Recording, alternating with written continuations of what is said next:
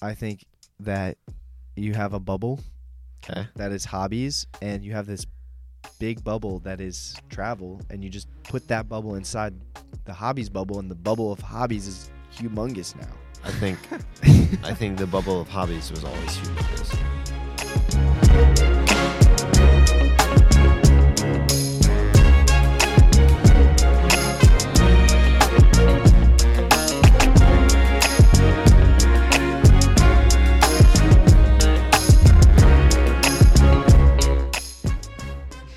So one thing I wanted to talk about is hobbies Mm-hmm.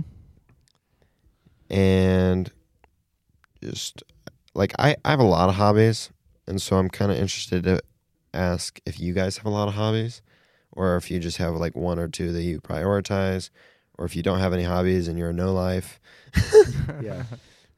I just yeah I don't have anything that I consistently go back to on, say, a weekly basis, and it's my own project. I have lots of things that I love to do. For example, golf. I um, I have a collection of money from uh, all around the world and from history that um, I haven't messed with in a while, but I love to kind of do research on that and I built like a little database for that stuff. Hmm. And um so nothing that I'm like going back to all the time. yeah but those are i mean they're definitely hobbies Yeah. it's just yeah just harder to harder to go back to that makes sense Yeah, a collection, like starting a collection would be kind of hard to do consistently, but it's like a drawn out hobby. Yeah. Yeah. Have you guys done that before? Like Do collected- collections? I used to collect Pokemon cards. Okay. no never No, I, don't- I, I was never like a serious collector of anything. I mean, I tried probably like coins, looking for coins that are that are old, but it wasn't that. I had a coin that was from 1964, which would be pure silver, right? Yeah. So I kept it, and then I don't know, just sat in my drawer in my desk, and I'm just like, I don't know, what's the point? I'm just keeping it. Yep. Like it's kind of cool, Does it have worth? Do you know how much a coin from 1964 is worth? probably a couple bucks. Not worth a quarter. Wait. Oh, it's it? definitely worth more than a quarter. I there's no way it's not.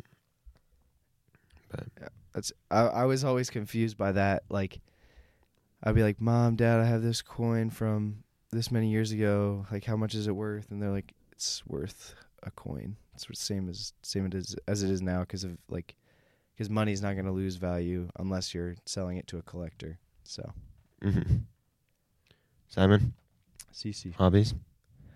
Um, I guess. Well, I'll share mine. Yeah, you go ahead.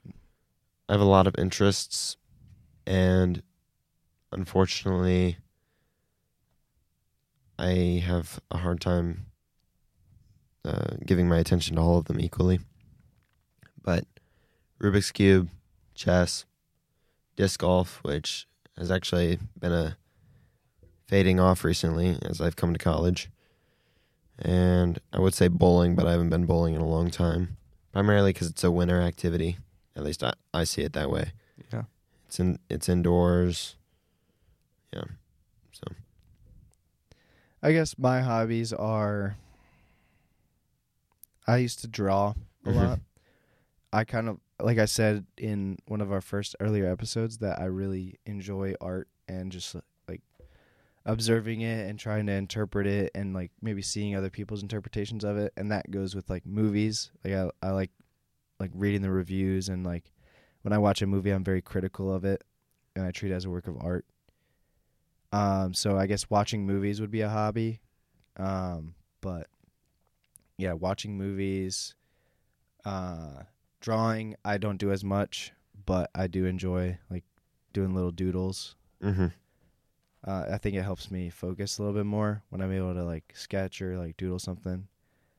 And then, helps you focus more. What do you mean by that? so while I'm listening to something, instead of just like letting it go in one ear and out, out the other, like if I'm taking notes or like an image pops into my head, I'll like draw it, and it makes me connect with the message. Really Yeah. interesting. So like I doodle in church sometimes, so I can like get the message better, or like gotcha. I always thought you were just dozing off. sometimes. nah. Hmm. Yeah, but those are my hobbies, and then reading I used to do a lot when I was a kid, but now my parents would be like, I don't know what happened to that Simon that liked to read. Yeah. Um. I I used to read when I was a kid. Fifth grade was the last time I had legitimately read a book on my own. And I'm not exactly sure why I stopped. I have one hypothesis, that being that my my parents wanted me to do the like library summer book club or whatever it was Yeah. and I just I didn't enjoy doing that because it was hey, you have to read this many minutes a day or whatever it was. And I think it became more of a chore to me. Yeah. Which I don't know why I threw away reading altogether because of that, and maybe I'm wrong, maybe that's not the root of it. But I've never really enjoyed reading until my New Year's resolution uh, 2 years ago now. I had I made a New Year's resolution to read more books, and I think that year I maybe read 5 or 6, and I'd never read books before. I mean, I'd read it in school, but read and then skip a chapter here or there, go on Spark Notes, Yep. something like that. Uh, so in terms of actually sitting down and reading a book on my own, that was that was the first time I'd ever done that, and I have read a lot more since then. Primarily nonfiction. In my mind, I see reading as beneficial to me. So I would not like to spend my time reading for leisure. Thoughts? I think reading has to be one of the most healthy things you can do. Period. Mm-hmm. Like it's I aspire to do it more. I used to do it a lot and I haven't done much recently and I come up with excuses whatever, but I reading and writing are two things that I would really love to make a habit and that I'm committing a significant amount of time to every day. What I find is interesting is like nowadays we say, oh, if you're in front of the TV all day. Well, actually, not even that anymore. If you're in front of your phone all day, that's a waste of time. Mm-hmm. But we would today assign more value to watching TV together because at least you're together, right? And then people with the TV, they would say, oh, we should be reading. That's healthier for you. Well, when the printing press came out, people were, they thought reading would be a bad thing because there's so much to read that people would just do that all day instead of work. Mm. And so, whether it's good or bad, I think is all based on context. And I think in the future, probably when VR becomes more prevalent or whatever else is coming, I think being on your phone will be advantageous or seen as more beneficial than VR because VR you have these goggles on, you're locked in this world. Whereas, oh well, if you're on your smartphone, it's so much healthier for you because you can see the outside world. Mm-hmm. You see what I'm saying? So I Yeah. think saying, "Oh, reading is like the best thing you can do," I think it's really just based on perspective, and I think it's rooted in the fact that our world is so distracted now. The ability that we can focus on a chapter for 30 minutes is uh, honorable and looked up to. there's also cultural aspects and values to that. So, um, there have been times in history when literature was booming and it was is a big thing to read and write, and I don't think it's valued as much now, um, and I think it should be valued more. Um, and so, yeah, when you say that it's like dependent because maybe TV becomes the new thing. I think there's something to reading that uh, television can't provide, or at least not yet. Totally. I think I think television or sorry, I think reading's better than television. I think television's better than the smartphone. And like I said, I think in the future people will see that the smartphone is better than VR. So I'm not I, it sounded like I was kind of attacking your claim and saying in me being like, oh, reading it's it's good only based on our perspective. But I do think that it's good. And I do think that we need to get back to reading. The problem that I see is it's a quote from someone, but I can't quite remember. Is that you don't want to be reading, or reading is good for you as long as you are doing your own thinking. If you are only taking in, it is not good for you. Hmm, yeah. And I think you have to have both. And I, to your point, writing, that is very important. I would almost argue more important than reading because you can get out your thoughts. You can see what they look like in actual sentences, you know, because a lot of the times when you have this great idea in your head and then you tell someone, you're like, oh, that actually, that was a terrible idea. I don't know why I thought that was good. Yeah. So I think writing is more important than reading would be. Yeah. I think critical thinking has been lost on this generation. A hundred percent. Yeah, to some extent. And so um, reading and writing gives some level of critical thinking necessary um, that maybe TV can give. I don't know, it depends what you're watching, maybe, but reading and writing, I think, will totally do that for you. In all of these platforms, whether it be your smartphone or television or reading, there are there's the entertaining side and there is the information side. For example, you can read nonfiction or fiction. You can watch a documentary or you can watch your favorite sitcom, whatever it be. What are your thoughts on that? Like television, we would say generally if you watch five hours of television, that's bad. But what if it's nonfiction? What if it's documentary, right? Why is nonfiction? Why do you think that's more beneficial than fiction? I would say, well, fiction, it's just, it's not. Mhm. The information you're receiving from it, you can't apply to the real world because it's not of the real world. Does it make sense? It could depend too. Um, yeah, good fiction, for example, um, Lord of the Rings. I think that has so much value in being read. I think there's things that you can you can take away from reading Lord of the Rings, and um, I'm not sure about apply to everyday life, but that can be applied. yeah. Well, it's it comes down to why do you read, or why do you watch what you're watching? Like, are you looking for something that's going to be educational or like gonna? change I read books that would typically be classified as self help, but I would I like to class them classify them as a diagnosis to a particular problem. So one of the books that I read is Church of, Church of Cowards by Matt Walsh. He doesn't necessarily give you any solution, that being so it's not like a self help book, but what it does do, he describes the state of the Western church and the problems with it.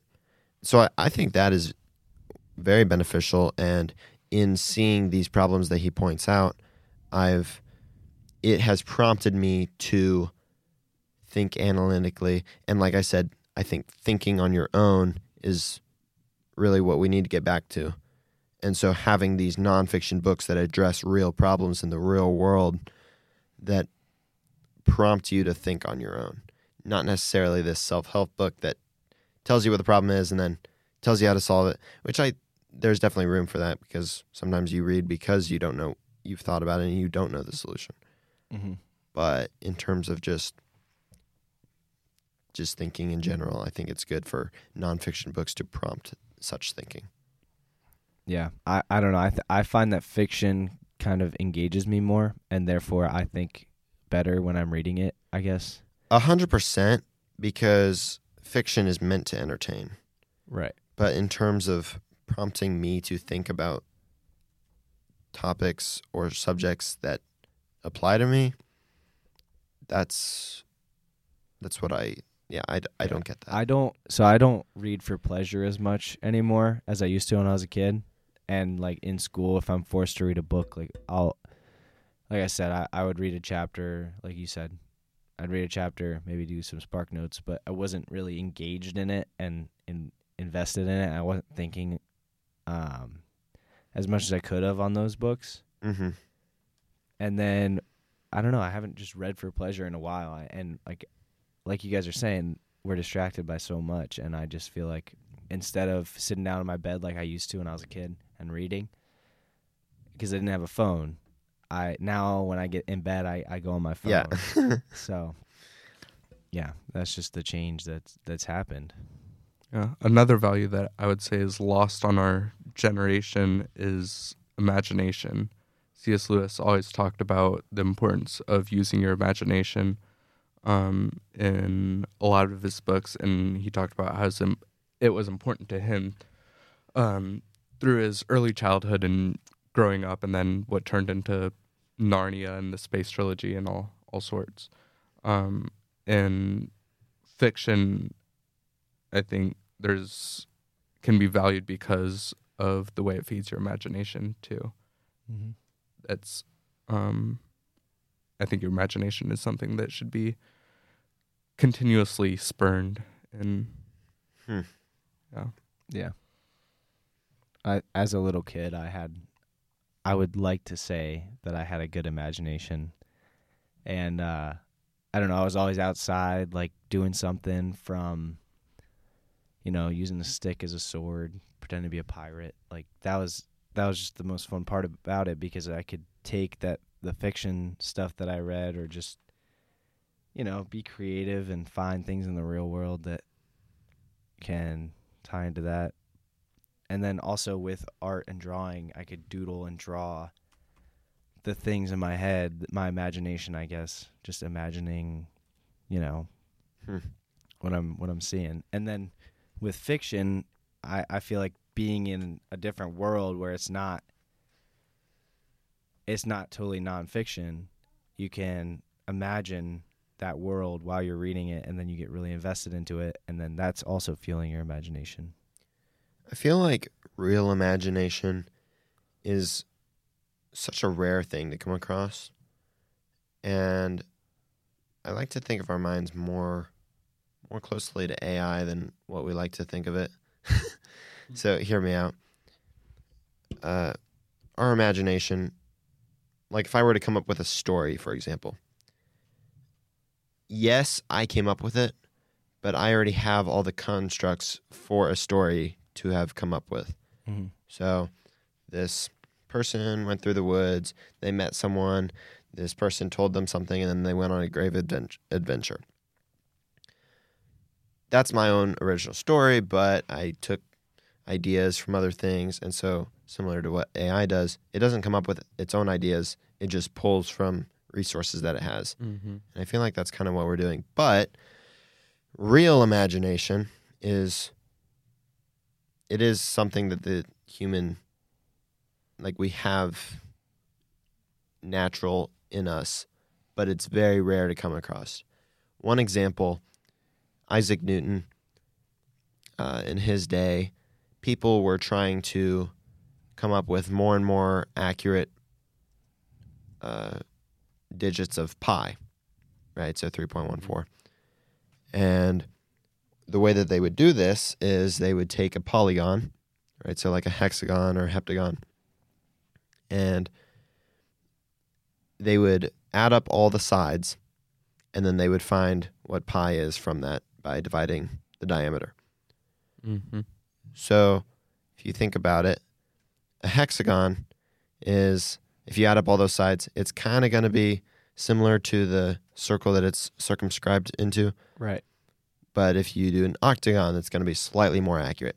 So the way that they would do this is they would basically increase the amount of sides of the polygon to crazy amounts. Don't leave us, audience. This is going somewhere. And Yeah. and it was a ton of math just to find the the perimeter of this polygon and thus find a slightly more accurate version of what pi is. But Isaac Newton, I can't even describe to you how he came up with this because it was it blew my mind. But he basically came up with three revolution or three or four revolutionary ideas consecutively that allowed him to calculate pi to a crazy accuracy Mm-hmm. along with like a decreased workload. So he didn't have to do all this arithmetic. And eventually after Isaac Newton came up with that no one else did the polygon method anymore. But something like that no one had ever come up with that ever before. And then he did. And I think that that real imagination as I'm going to call it is so valuable and I'm not sure if that's something that you can train your imagination for. I think it's something that you're given. Mhm. Isaac Newton, I don't know what he I don't I don't think he could have ever prompted his imagination to come up with something like that. Well, I think to come up with something like that, he probably used what he knew before him from like Archimedes and all these Greek philosophers and mathematicians. Well, yes, but you You can't blame scientists or people of today when they're trying to come up with new things. You can't blame them for using the tools that they're given from the past. And well, of course, you can't I mean I think I, I think that imagination is not it's not bound in um, math and science. It's it's more in literature and more abstract things. that's fair. But then again, But my point there was Sorry. Isaac Newton was coming up with, with something that has literally never been thought of before. Yeah. Mm-hmm. But in literature, I find that how often how often is it that this that this story or this whatever hasn't been come up with before, and even if it hasn't, there's been something similar for sure, and so it's really just based off that, and it's not truly something no one's ever thought of before, which I think is true imagination. Does that make sense? Yeah. But I don't know if you'd ever be able to point it out as something that nobody's ever thought of before because just the world has been around f- or people have been around for so long that like I've I've seen the messages or like comments about oh we've never had an original thought like or experience Uh, because we've all we've all had kind of the same kind of stuff I don't know yeah. not everyone has the same experiences, but you know, you can find other people that can relate to you, and that's where we find community. Yeah. If you were alone in the way you think, then I mean, you'd feel pretty isolated. Yeah. What I find also interesting, kind of along that note, is like if you're alone in how you think, then you feel isolated. A lot of, like, I'll take Van Gogh for example. He, his, he was not mentally right. Something, something was off. Mm-hmm. Yeah. But look at the art he created. Mhm. right? I think the best art comes from people who struggle mentally and who, who are alone, as you would. C.S. Lewis failed his driving test eight or nine times, and he never got a driver's license. Wow, That's crazy. dang. And then he wrote some of the most brilliant works of literature Yeah. of the Yeah. 20th century. I, I've definitely heard this before that all like all geniuses kind of have something wrong. Mhm. where they they just you know you're never gonna have everything. You, if you're gifted in one area, you're not gonna be. It's not gonna be all balanced. Yeah. One of the things I like about C.S. Lewis's work is he's not he's just I so to provide some context, I'm like I'm 5 chapters into his Mere Christianity book. And he really just talks about Christianity and doesn't force anything on you. He doesn't, like I said, it's not a self help book. It's simply describing something. And I think literature like that to read is so valuable in terms of which is literature is that fiction or is that just all writing Just all writing. okay okay i wasn't sure um where is i going with that oh it's so valuable that he doesn't pr- provide you a solution or force something on you because it allows you to think on your own does that make sense Ooh, my mic's about to fall. Yeah. I don't know. I'm I'm researching right now, like all these geniuses that were kind of seen as insane, like Albert Einstein. Apparently, he never wore socks ever. mm-hmm. Like his hygiene was terrible. Uh, I've also heard that most great men are terrible fathers. Like Albert Einstein, terrible father. yeah. Which Huh. I I mean, just based logically, I think there's a lot of validity to that. Why? If you in order to be great at something, you have to neglect other parts of your life and I think that falls on your family as well. So you have to neglect your family to be great. I think so. That's interesting.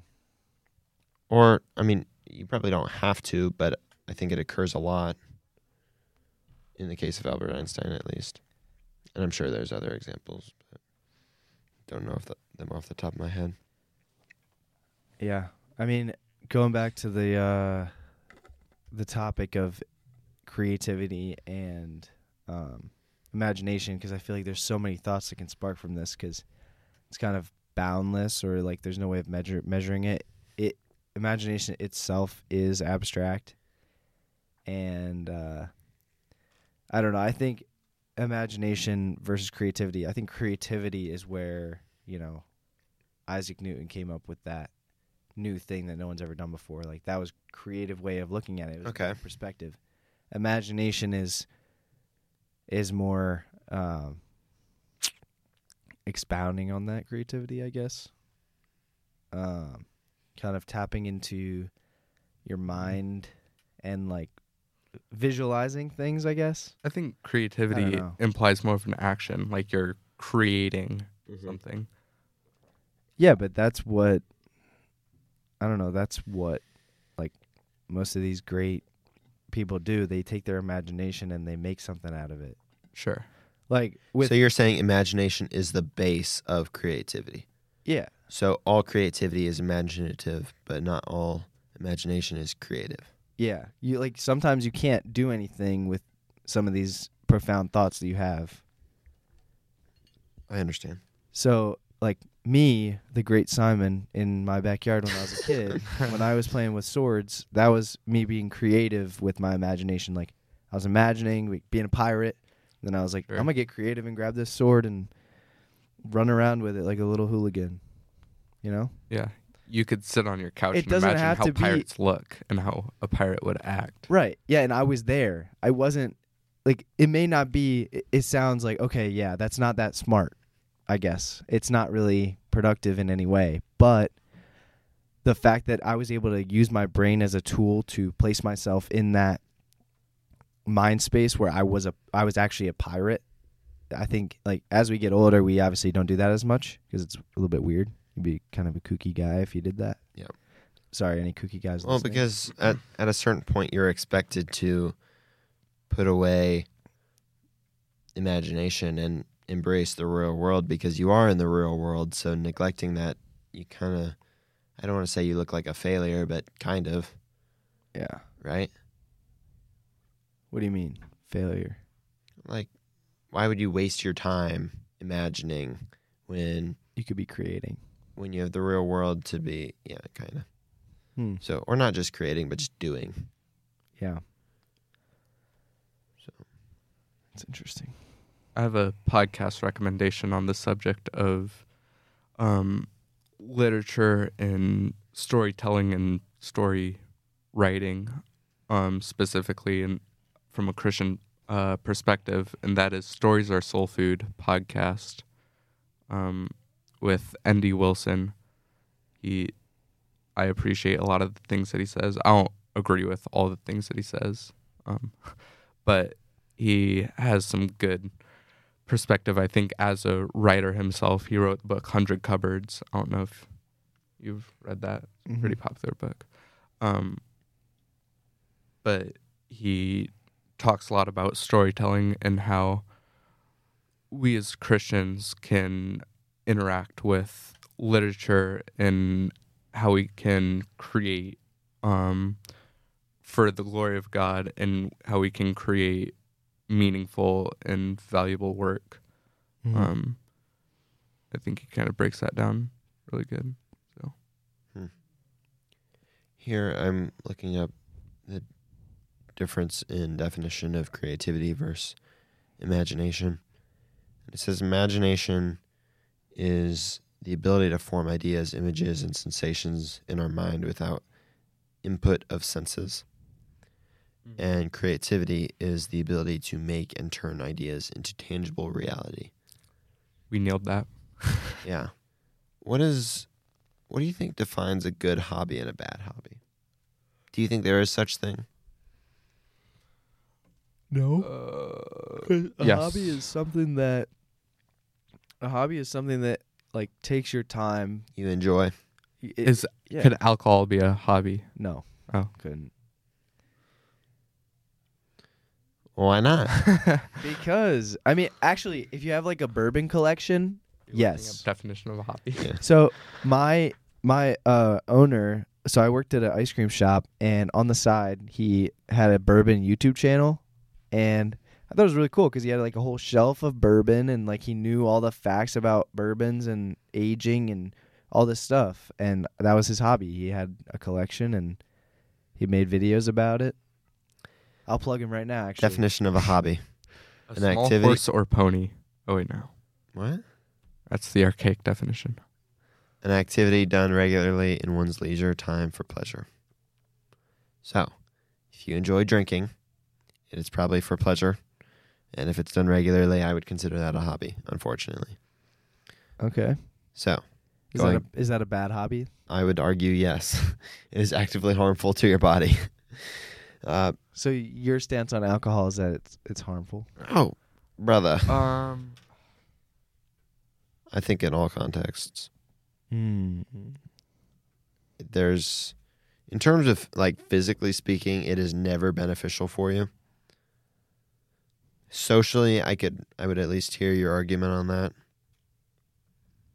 yeah i i i would say i have good hobbies and i have bad hobbies not necessarily in terms of harming me but just how good that activity is at providing me pleasure like in leisure time. So, for example, I would say that now I, I, I don't play tennis anymore, but let's just say that tennis is one of my hobbies. I would say that the Rubik's Cube is a better hobby for me than tennis is because tennis, you have to dedicate a certain amount of time, probably like at least two hours, and you have to go out and do it. You have to, it's a Mhm. high entry fee, whereas the Rubik's Cube, low entry fee. I can do it wherever I want. The the possibilities for you to improve at it are near endless. I would consider that a much better hobby than tennis. So that's kind of where I was going with are there better and worse hobbies? I think that's all personal then, because like we all have the different things that we find more pleasure in. Like if I read, I'm not, I don't find as much pleasure in that as you know playing soccer.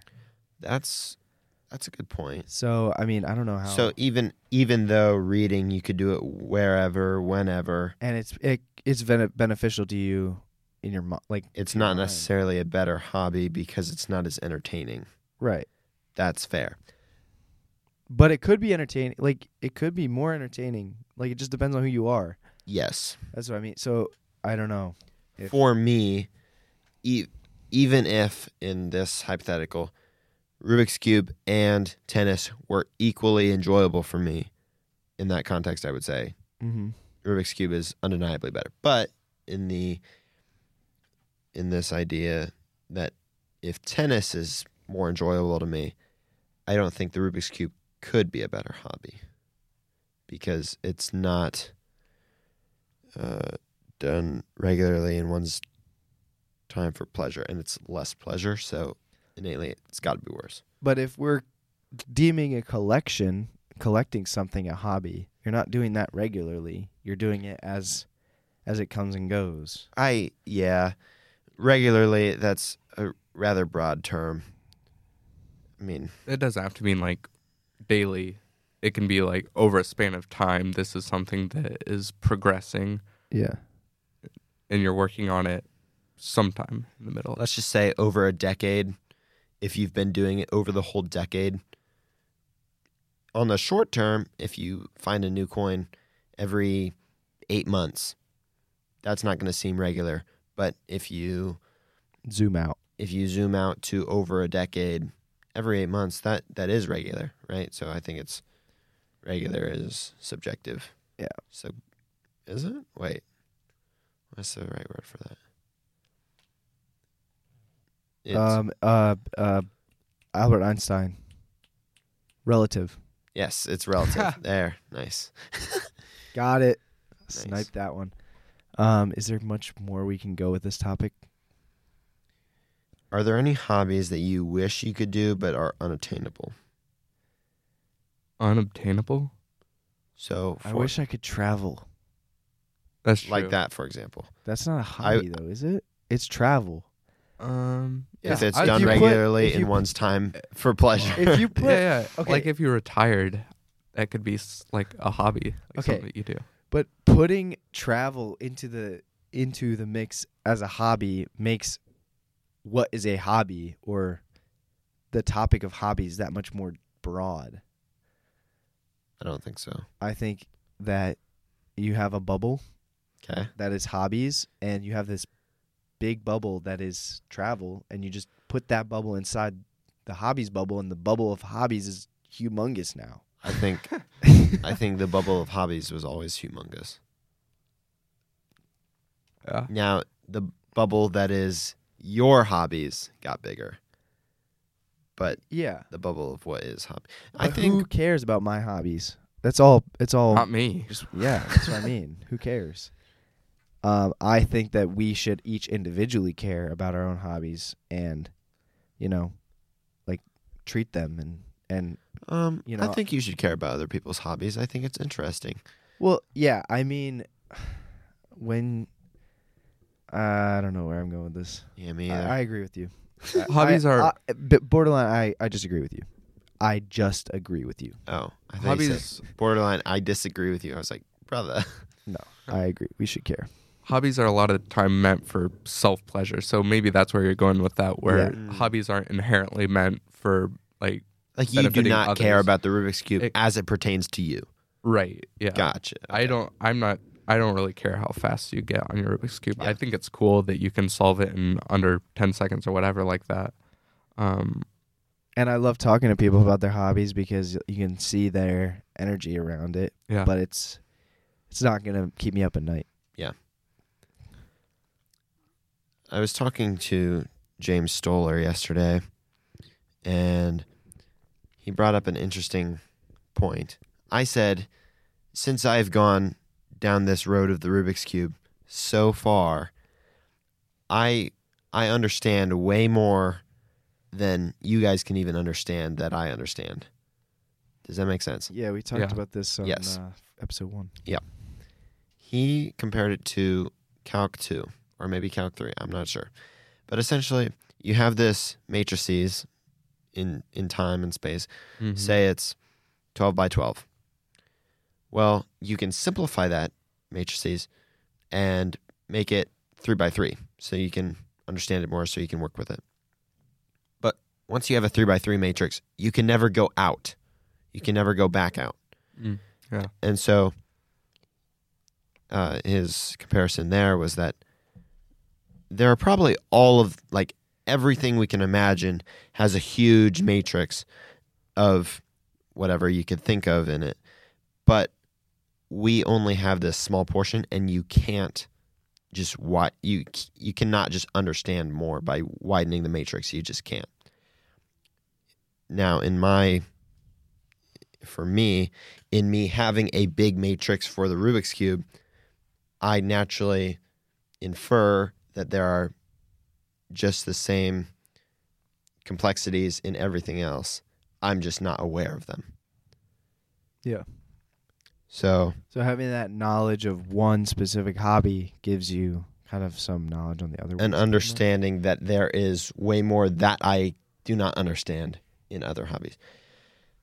Uh, we never we never answered my question about hobbies that you would go into if you could. Oh yeah. Uh, I think it'd be really neat to become a gardener. I don't know why, but my grandma does it, and I think it's I- kind of cool. Yeah, I used to love gardening. I used to do it all the time, but I, I haven't. I would do a bonsai tree. A bonsai tree. Bonsai. Bonsai. You know from uh from dude, Karate Kid. Ah, That Mr. Miyagi.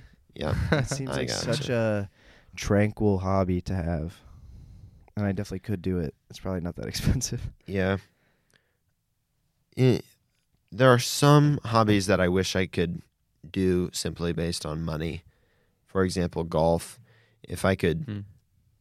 if I had the money to play golf and not care about my job or whatever, that I could spend more time doing it because I feel like it takes a lot. It's also time, yeah.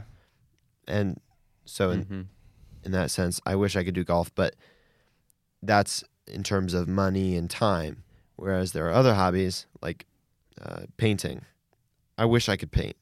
I wish I could play an instrument, but that is a skill that I do not have. It's not a limit on time or money, hmm which I guess golf is kind of similar. I'm limited to how well I can play golf, but yeah, because I, mm, I don't know. I just I wish I could do things at a greater level. You think you can't play an instrument without talent? Yeah, I th- yeah, I realize that. Or paint without talent? well, you can. It's just I wish I could do it at a greater level such that it- you, you wish it was easy. yeah. That makes sense. Yeah, I don't think I'm in any way inclined to hit a golf ball better than anyone else, but I've learned how to do it and I've practiced it so much that I can do it without thinking and relatively skillfully. I mean, relative to the general popu- population, maybe Yeah. not to the golfing community. I think that's the way it is with most things. If you put in literally 2 or 3 months to learn something, you're going to be better than the general population hmm just because the general population has not put any time into it. Like in chess, if you play for literally a couple months of maybe even just playing, but I would I would advise like a little bit of strategical, uh, like trying to learn the strategy. Yeah. You're you're going to be so much better than the average person, but in the grand scheme of things, here here's an interesting thing, uh, kind of a little off topic or random, but uh, grandmasters in chess, they are overwhelmingly men. However, for the amount of men that play chess, there's a fewer percentage of men that are grandmasters in comparison to women. Of the women that play chess, there's a greater percentage of grandmasters. Because just so many men play. Yes. Okay. So many men play that it brings the percentage of male grandmasters Huh. down. Is that interesting? That is. So the women that do play are on average more committed. Yeah, I wonder what what uh has made it that way so that men are more likely to play because I don't see chess in any way being a I don't know a draw to other guys more so than I could say Women. that.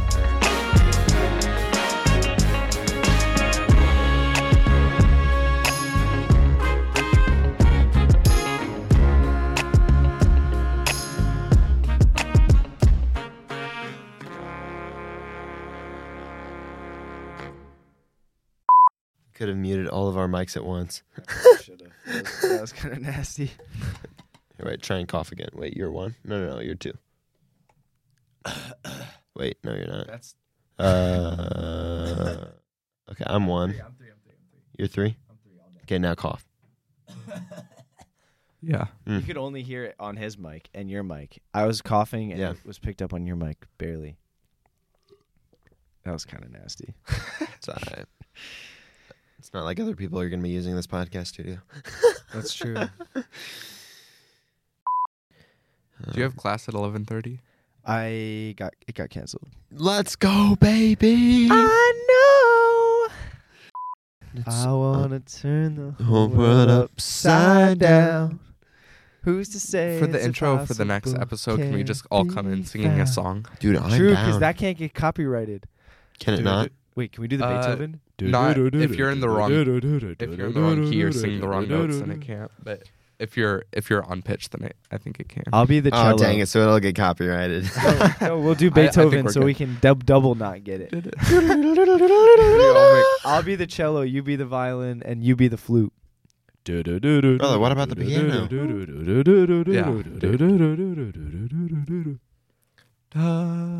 dun, Dun dun dun. dun, Dun, da, da, da, That's the 20th Century Fox.